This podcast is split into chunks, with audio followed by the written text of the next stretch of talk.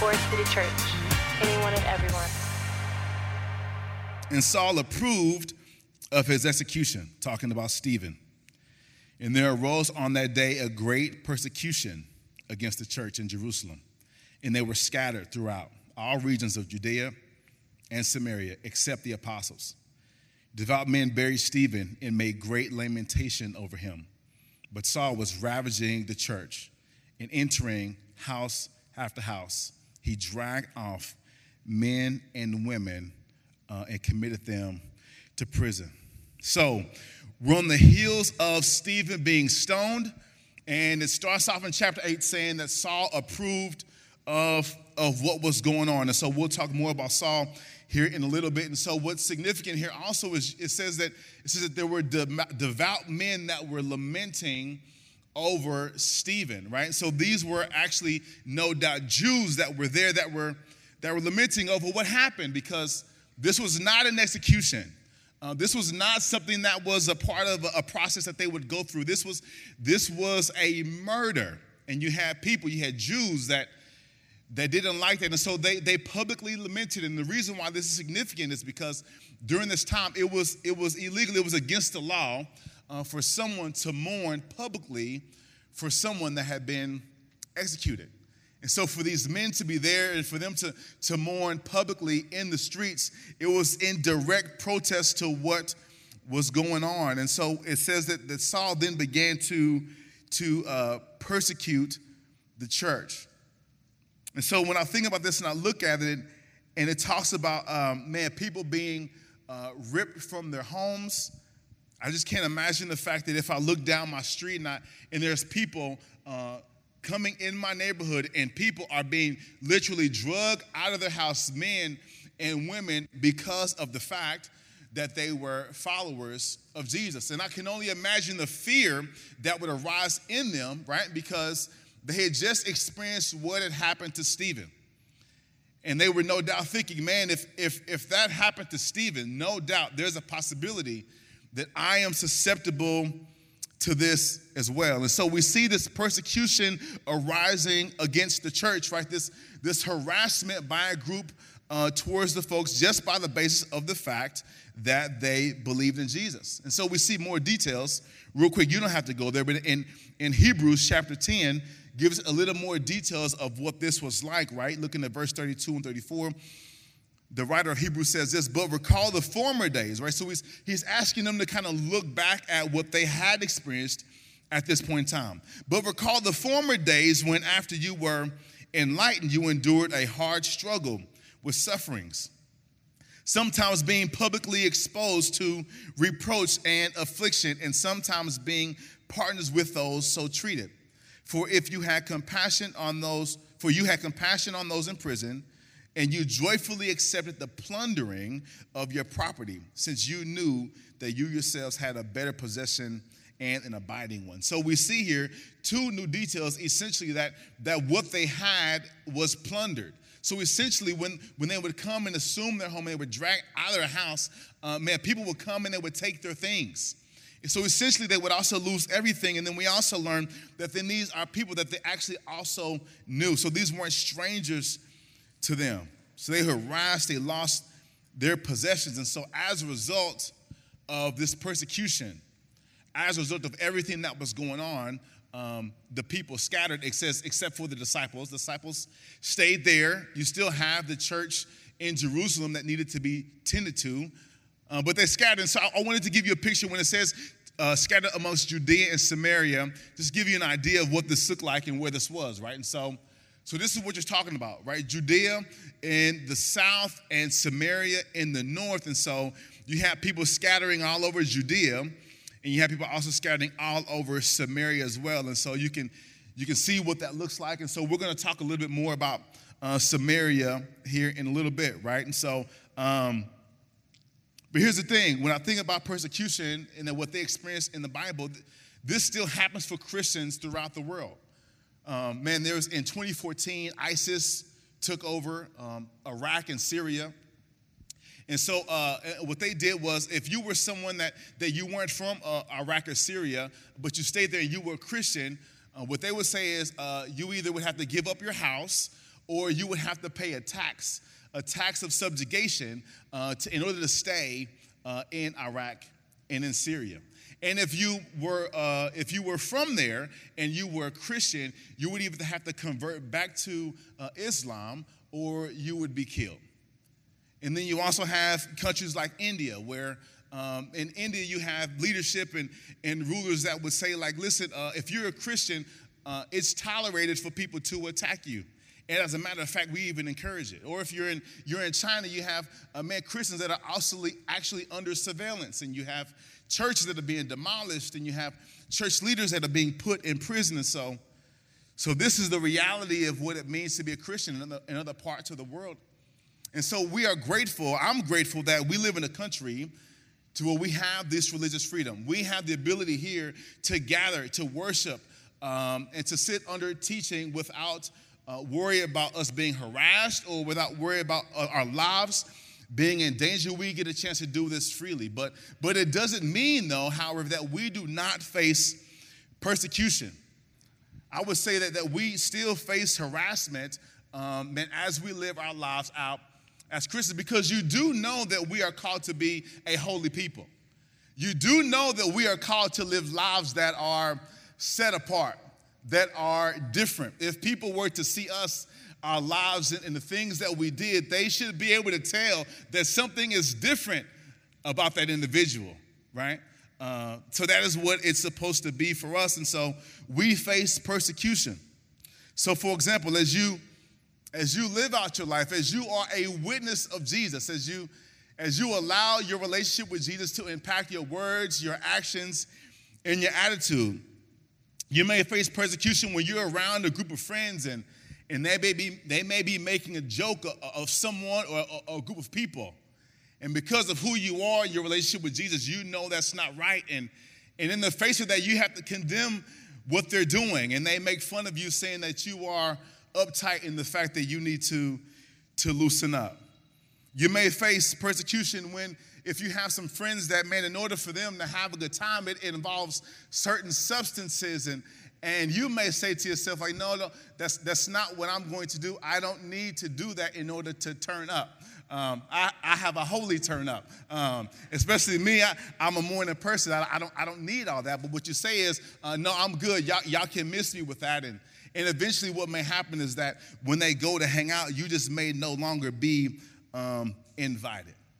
You, you, you face persecution when you may have a job that, that is in direct conflict with with what you do and how you live your life as a Christian, you may be confronted with a very hard decision to make. Am I going to continue to compromise my values just to stay on this job? Or do I believe the Lord has another opportunity uh, and another way for me to provide for my family? So you face persecution when you have to leave a job, or you may face persecution. Um, Ladies, when that man comes to you and says, hey, like it makes sense, why don't you come and you live at my house? It makes sense financially, huh? See, I ain't gonna be with me here, it's okay. It just makes sense, babe. Why don't you come on in? Don't worry about a ring. Just come on in. And woman, lady, you say, no, no, no. Just because it's permissible don't mean it's wise. I'm not gonna do that. And he said, Well, then we can't be together. Well, then you got to go, right? Um, but that's persecution. That's you standing up. That's you going against the grain of society and say, no, this is not how I live. I choose to live this way. Or what about, uh, man, maybe you are someone that has significant influence. Maybe you're someone that has significant power and you see and identify people. Maybe it's on your job or in another space and you see that they're marginalized. You see that maybe there's a group of people that don't have a voice, and you have an opportunity to leverage your influence in which the Lord has given you on behalf of someone else. But in order for you to do that thing, it's going to cost you maybe relationships, it's going to cost you maybe opportunities or money in the future. But because of who you are in Christ, because your actions and your attitudes are based on your relationship with Him, you do the right thing and stand up for those that can't stand up for themselves at the sake of your future opportunities and money and earnings. That's when you face persecution. So we do face persecution. When we live our lives and we go against the grain of culture when we go against the grain of society. But listen, when we when we do face persecution, we should not be surprised, right? Because look at what Jesus said in, in Luke. I'll just read it. You don't have to go there. Luke chapter 21. He says this, but before all this, they will lay their hands on you and persecute you, delivering you up to the synagogues and prisons, and you will be brought before kings and governors for my name's sake. You will be delivered up even by parents and brothers and relatives and friends. And some of you uh, they will put to death. And then also in John 15 says this Remember the word that I said to you, a servant is not greater than his master. If they persecuted me, they will also persecute you. So we should not be surprised when persecution comes. Another reason why we shouldn't be surprised when persecution comes is because, listen, we live in a fallen world. As, as a result of our sin, right? Apart from Jesus, we are enemies with God. We're, we're enemies with each other. And because we are in a fallen world, creation itself is broken. So when we experience life in a way that's not the way it's meant to be, it's the reality of us living in a fallen world. So sometimes, though, however, things happen to us in our lives that that's not ideal. And we often ask the question, like, why did God allow this to happen to me? Because the reality is, we, we have it good. We, we are swimming in God's goodness. We are swimming in God's grace. We are swimming in His blessings, and we get to the point to where we even feel entitled to them. But to be entitled is not living in light of the fact that we live in a fallen world. What our posture should be as a result of us living in the fallen world is like, oh, I'm grateful I had the opportunity to experience it this long. I'm grateful the Lord had my health in, in good health for, for this long. We should see the good things that we experience as a gift from God instead of, of us being entitled to those things that we experience from God. We live in a fallen world. So we shouldn't be surprised again when we experience suffering from, from others and the people that we come in contact with. But for me, things get real crazy in chapter, I'm sorry, in verse 4 of chapter 8, where it says this. It says, Now those who were scattered went about preaching the word. So, preaching here is misleading. Preaching, uh, man, you, think about someone doing what I'm doing, right, uh, in front of a group of people proclaiming the word of God. But, but in this sense, it's really just talking about sharing the good news. But what, what blows me away is, is how in the world are they in the position to where they can share the gospel? Listen now, this is where you got to do some work. You got to place yourself in the story. You have to use your psychological imagination. Come on, man. What if you got drug out your house? Come I was just saying, think about that. Literally. Somebody came to your house, drug you and your wife out the house, and was going to drag you off to prison. And so you say, instead of me doing that, instead of me dealing with that, I don't want to go to prison. I want to keep my family together, that we have to leave. You got to leave your house. You got to leave your possessions. You got to leave the things that you have. You have to leave your lifestyle. You have to leave your comforts. And you got to go somewhere and you don't know where you're going to go. So you got to travel to an unknown place, hoping that you can find somewhere to land. What would that be like for you? How devastated would you be? And then what ends up happening is grateful, thankfully. At some point, you're weary from your travel. You've been, you've been walking. Your kids have been crying, talking about they're hungry and want some food. And, and finally, you find someone uh, in safety that, that will say, Oh, I will extend hospitality to you. You can come into my house and eat the food that originally was for my family, but I'm generous enough to share with you. And look at there. What are we talking about today after church? Hospitality. There you go. Right? So hopefully someone would extend hospitality so you go in their house. And then eventually you guys would break bread. And it's when you're breaking bread that you get an opportunity to share your story. They want to know what happened. Where you from? How'd you get here? And I would imagine that at that point, you'd be so devastated by what you're experiencing. You would be so devastated at what your family has had to endure that, man, that, that, that all you could share about was the fact that, man, we've been struggling. Man, it's been hard. And it's all because we follow somebody named Jesus. And I don't know if it's worth it anymore to continue to follow him.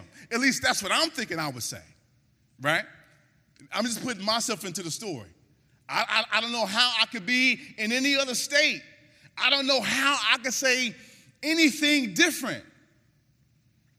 But that's not what happened. They came together, they would break bread, they would share stories. And I would imagine they would begin to talk to them about the goodness of God. They would begin to share how their lives have been changed by Jesus. I would imagine they would begin to say things like, oh man, I was at one point a slave to my sin. I was so caught up in living a certain lifestyle, even though it was tearing me up, even though it was leading me to destruction, but I was so in bondage that I couldn't do anything else until I met Jesus. And he changed me from the inside out and literally transformed me and set me free from my sin. And I don't know how long I have to go down the path of destruction. I would imagine that's what they would say.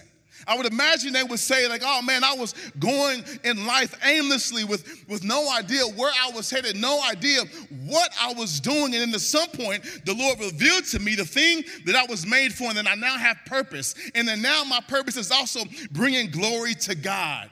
I would imagine that's I would imagine that's some of the things that they would be saying. I would imagine they'd be saying, like, man, I used to have an anger issue inside of me just kind of festered and I, I had an attitude and I would yell at people and I would get mad easily and I would I would be triggered but somehow somehow some way now there's a peace inside of me that passes all understanding that I can't explain it and it didn't happen to me until I found Jesus. I would imagine this is what they'd be talking about and it could continue. I was in a I was in a bad situation. It was hopeless. I didn't know what I was going to do. My body was sick and, and I needed to get well. And but somehow, some way I encountered Jesus. And because I encountered Jesus, my life is different.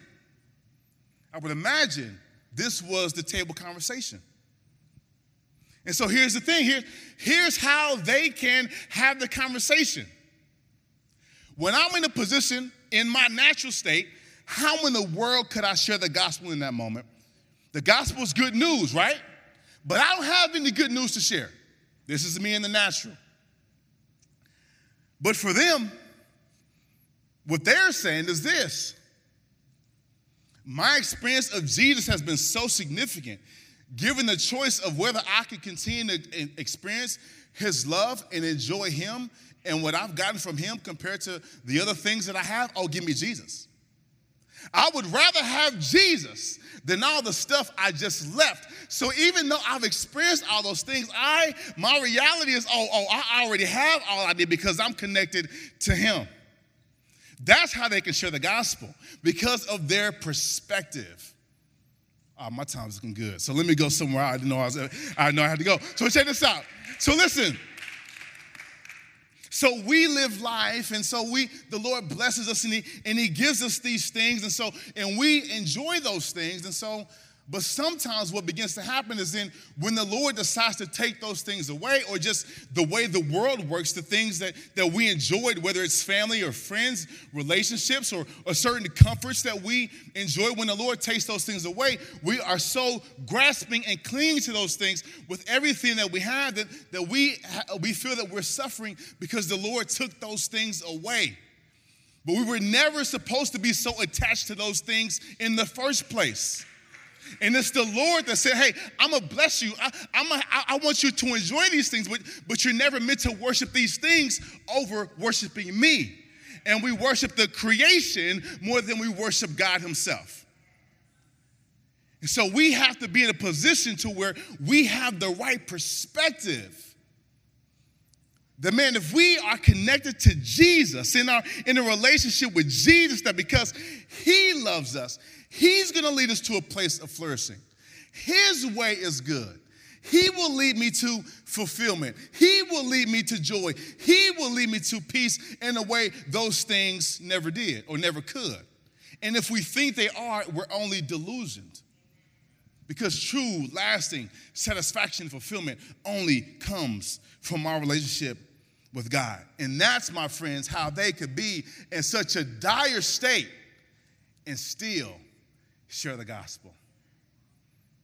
And so we continue to move on and to verses 5 through 8. And here's what it says.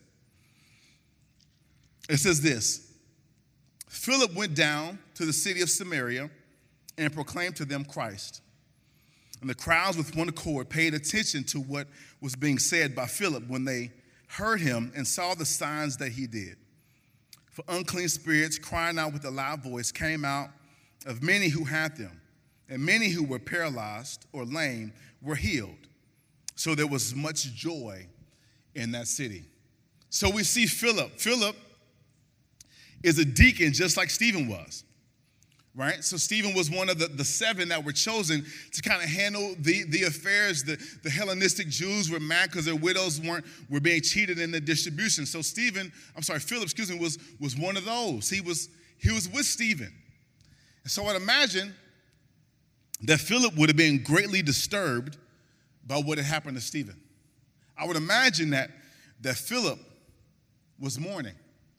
I would imagine that, that, that Philip had an opportunity to question, man, if, if this was, was worth it. But we see Philip here lifted up as an example of, of the types of things that were happening amongst the people. And now, mind you, there was nothing special about Philip. Philip didn't necessarily have a pedigree because all the disciples and the apostles said to the people when the struggle came up, they said, hey, just find people of good reputation, um, uh, filled with the Spirit and that are full of wisdom. That's all he said. So, so Philip is not necessarily special in any kind of way. Philip is, is an ordinary guy filling a role as a deacon. And so when I, when I hear that, I think about so many of you guys here in the room that I've had an opportunity to meet, that, to meet, and I would say that you all fit some of those same qualities, people right now here in this room of good reputation, filled with the Spirit, and full of wisdom. That's all Philip was. And he's lifted up here as an example of what was going on. And for it says, um, it does say for him that where I'm at, that, that he would proclaim to them Christ. And so the word proclaim for Philip, though, it's more like what I'm doing. Philip was just different and said, like, you know, no, no, you gonna listen to me. I got something to say. So Philip did, he did stand up, he did share he did preach and he did proclaim. And by the way, Philip, he, he could have stayed where it was comfortable. He could have stayed with his folks. He could have stayed with what was familiar. But Philip said, No, no, no. I'm going to go to Samaria. Why is Samaria significant? Some of you may remember, right? Uh, Jesus encountered the woman at the well in Samaria. And uh, the Samaritan woman. And the woman was like, uh, Why are you talking to me? Because Jews and Samaritans don't mix. So, real quick, a little history. So, a long time ago, Israel was split up into two kingdoms. You had the, the northern kingdom, the southern kingdom. In the northern kingdom, they were taken over by the Assyrians. Um, and so they were taken over, some of them taken off. Some people remained in Syria. I'm sorry, they remained in the northern kingdom. And so, what they did in the north is they intermarried with the Assyrians. Whereas people in the southern kingdom decided, no, no, no, we're not going to do that. No, no, Jew going to be with Jew. And so because of the decision that, that they made, um, they saw them as half breeds and they could not stand them because they diluted their race and their ethnicity. And so that's why Jews and Samaritans didn't get along. And so Philip says, no, no, that's where I'm going to go. That's where I'm going to go. And that's where he went. And he proclaimed Christ, preached the good news. Um, and it says people were healed. And so, in that, in the miracles that he that he did, and the signs that he that he um, that he performed, all that was was just a confirmation of what he was preaching, because he had a lot of people that were were false teachers. And so what Phil was able to do, it was able to, to confirm the fact that no, no, I'm teaching and what I'm teaching is true. What I'm teaching is legit. And it also said that those folks that they had, they had joy as a result. Okay, so here we go. So, so that's kind of what's been going on. And so I really want to zoom out though, because the reason Philip going to Samaria was really significant, right? Let's look back at Acts chapter 1. Verse 8, it's on the screen. It says this, but you will receive power when the Holy Spirit has come upon you. And You will be my witnesses in Jerusalem and in all Judea and Samaria and to the end of the earth. So, this is what, what Jesus had commanded the folks to do. He said, Go be my witnesses, meaning um, your actions, your words, your attitude should reflect the fact that you belong to me. Go be my witnesses in these places. And so, by Philip going to do that, he's fulfilling of being obedient to what the Lord had told him to do. So basically, what the Lord said was going to happen to come to pass, it came to pass because we see Philip making it happen. So here's some things that we learn as a result of zooming out and looking at everything that's going on. Number one, we learn this that being a witness for Jesus may involve suffering. Okay? When Jesus said, Hey, go be my witness in Judea and Samaria, he didn't tell them the fact that it was going to involve suffering. The power that he promised them in the Holy Spirit, they didn't know that the power that they were going to be given probably was going to be so that they can endure the suffering that they would uh, experience as a result of being obedient. Right? So, being a witness for Jesus may involve suffering. Secondly, the suffering may be necessary to accomplish God's purpose in, the in your life and the lives of other people. Because check this out the suffering was the catalyst to the scattering. They may not have scattered had they not suffered. Right? And so, and so, I, I, will, thank you so much. They may not have scattered had they not suffered. Right? So, so we see again that, that, that the suffering may be necessary to accomplish uh, God's purpose in your life and the lives of others. And then lastly, we see this we see that God's plan and purposes are good. Because check this out at the end of, of, of what happened in Samaria, what did it say? It says the people in the city had joy. Man, I could preach a whole nother sermon about that. I ain't got time. But they had joy. So, so, so they benefited from Philip saying, like, oh no, uh, uh, um, uh, I'm going to continue to be obedient and be a witness, even though I've just experienced suffering and loss. Because of his sacrifice, they experience gladness. God is good, right?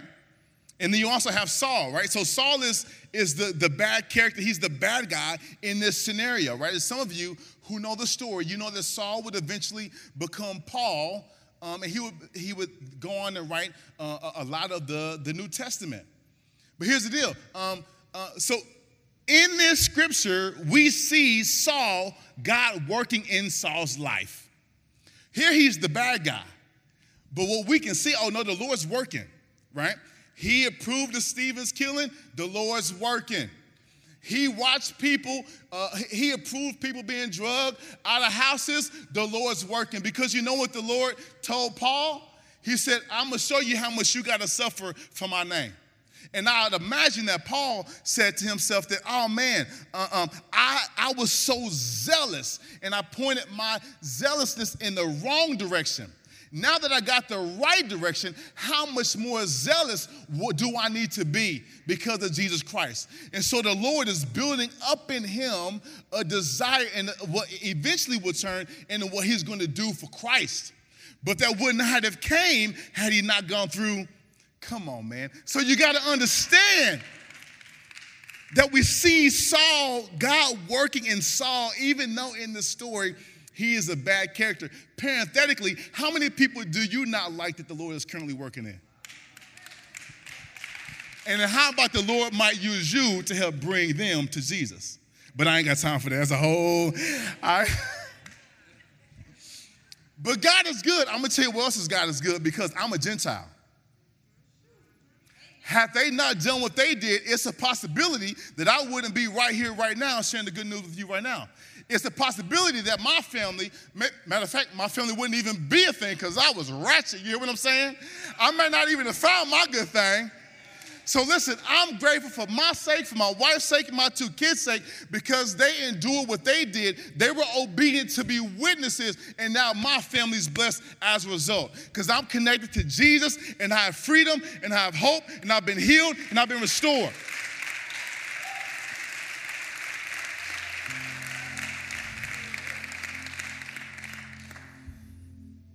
So when persecution comes to your doorstep, you're going to have to make a choice. When you calculate the fact that, like, oh, I got to be a witness in this situation. Oh, this is to cost me. You're to have to make a choice. And here's a choice Do you want to see God's purposes fulfilled in your lives and the lives of others or not? And if you do, then it may require that you be a witness. That's the ultimate question. So as we we're, we're, we're about to go, so I got I got three questions for you to think about as, as we as we draw to a close. Here's here's what you should think about. Number one, what is my witness for Jesus costing me? What is my witness for Jesus costing me? That's a loaded question. Because if, in order for your witness to cost you, you first have to be a witness. And then if, and if you think you're being a witness and it's not costing you, then maybe you could be a witness to a greater degree. Maybe the Lord is calling you to say more with your words. Maybe the Lord is calling you to action in certain circumstances. Maybe the Lord is calling you to have a different attitude as you live in the world so that folks can see clearly, like, oh no, he's different. Oh no, she's different. What is my witness for Jesus costing me? Secondly, am I still able to testify to the goodness of Jesus? So, as you're living life being a witness and it's costing you, can you still say God is good? Can you still rejoice? Can you still have joy? And then, lastly, am I sharing the good news? Right? So, so you're being a witness. It's, it's, it's costing you, um, but you understand that God is good in this. So you're gonna you're to continue to do it. You know the Lord's working. You know that he's, he's, he's working something out for His glory, for your benefit, for the benefit of someone else. You can have confidence of that because of your the, the love that you experience from Jesus. And so then at that point, you have something to share. You have something to talk to the people about. And if you're sitting here listening to me, it's like, oh well, I don't, I don't know how to do that. When it comes to the hospitality haven. That's what that's all about. No, real talk. That's what it's about. And so, so if those of you going to the Haven, you're going to hear this in a little bit, but I'm going to just say it now. We have an idea of what evangelism is. We have an idea of what sharing the good news is. We have an idea of what the gospel is. And the ideas that we have in our mind about what that looks like is not what it looks like. Because from the beginning, God said, no, what it looks like is hospitality. What it looks like is you entering into relationship with the people that are around you and creating space to be, friendship, be friends, have conversations, get to know them, and love them. And in that context, you get an opportunity to say what the Lord has done. Okay, that's okay, all right. So, more to come for those of you guys that are staying after, but you know, but you get what I'm saying, all right? But that's what, so these three questions, I, I encourage you to think about what these are for you guys. And then lastly, as we wrap up, we've been talking about our values here at this church, right?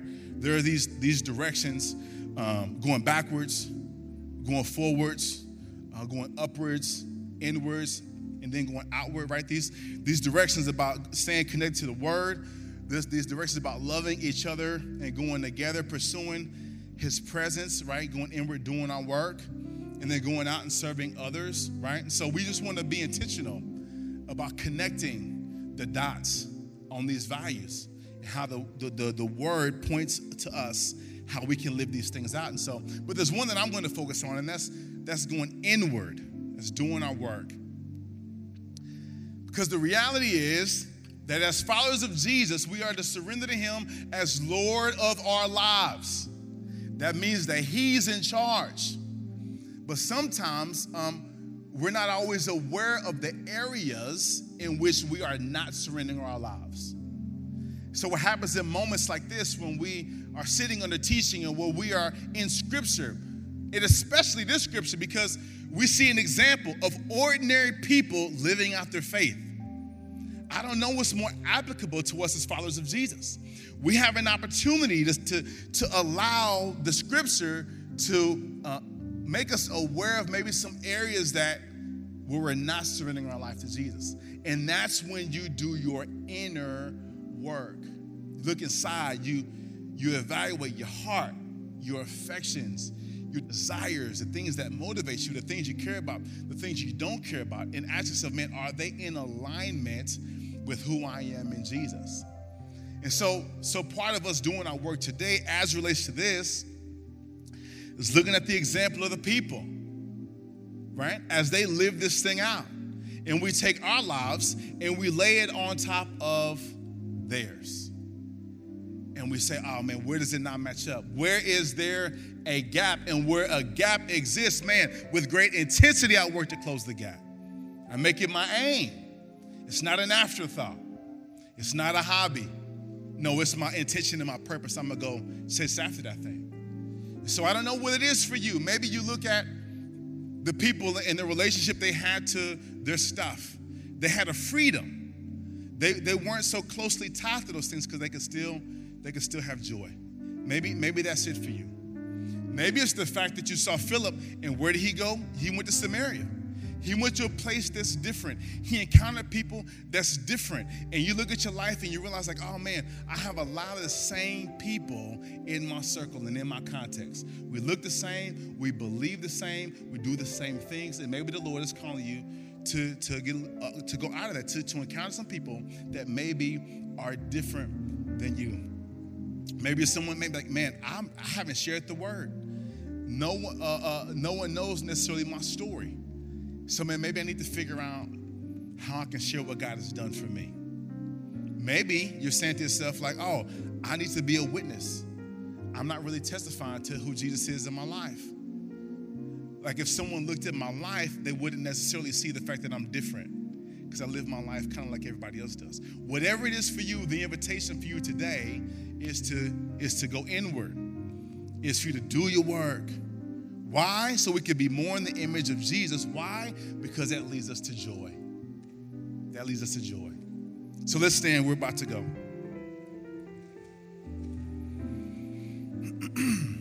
Again, if you are, if you're able to stay for the hospitality haven, I just encourage you to do that. Um, it's a big step for our church to, to build into this church a way that we can be more like Jesus. And so if you can stay, um, I invite you to, to come stay. It's going to be a great time. Um, so I'm gonna pray for us, and then and then we'll we'll be dismissed. So Lord, we thank you. I prayed this before um, we were together. I'm just thankful that you are that kind of a God. That when I look at you and your goodness and your love and me being connected to you, anything else this world can provide pales in comparison. So, Lord, I just pray for I pray for us today as we have been exposed to, man, the testimony of the early church, as we got a chance to witness how people could have joy and share the gospel in the midst of suffering and persecution. Holy Spirit, I pray that you would be at work in us as we, man, see how our lives stack up, as we identify areas that, uh, man, we could pursue you more, areas that we could surrender to you more. But ultimately, Lord, I pray that at the end of the day, we would experience more of you, that we would experience more joy. So, Lord, help us to go from this place, being firmly rooted in who we are in your Son, Jesus Christ, and being so centered in that reality that it can't help but impact the things that we say, the things that we do, and the attitude in which we live our lives. So be with us, Lord. Give us your grace. May your face continue to shine upon us as we leave this place. We pray all these things in your son Jesus' name. Amen. Blessed to see y'all. Grace and peace.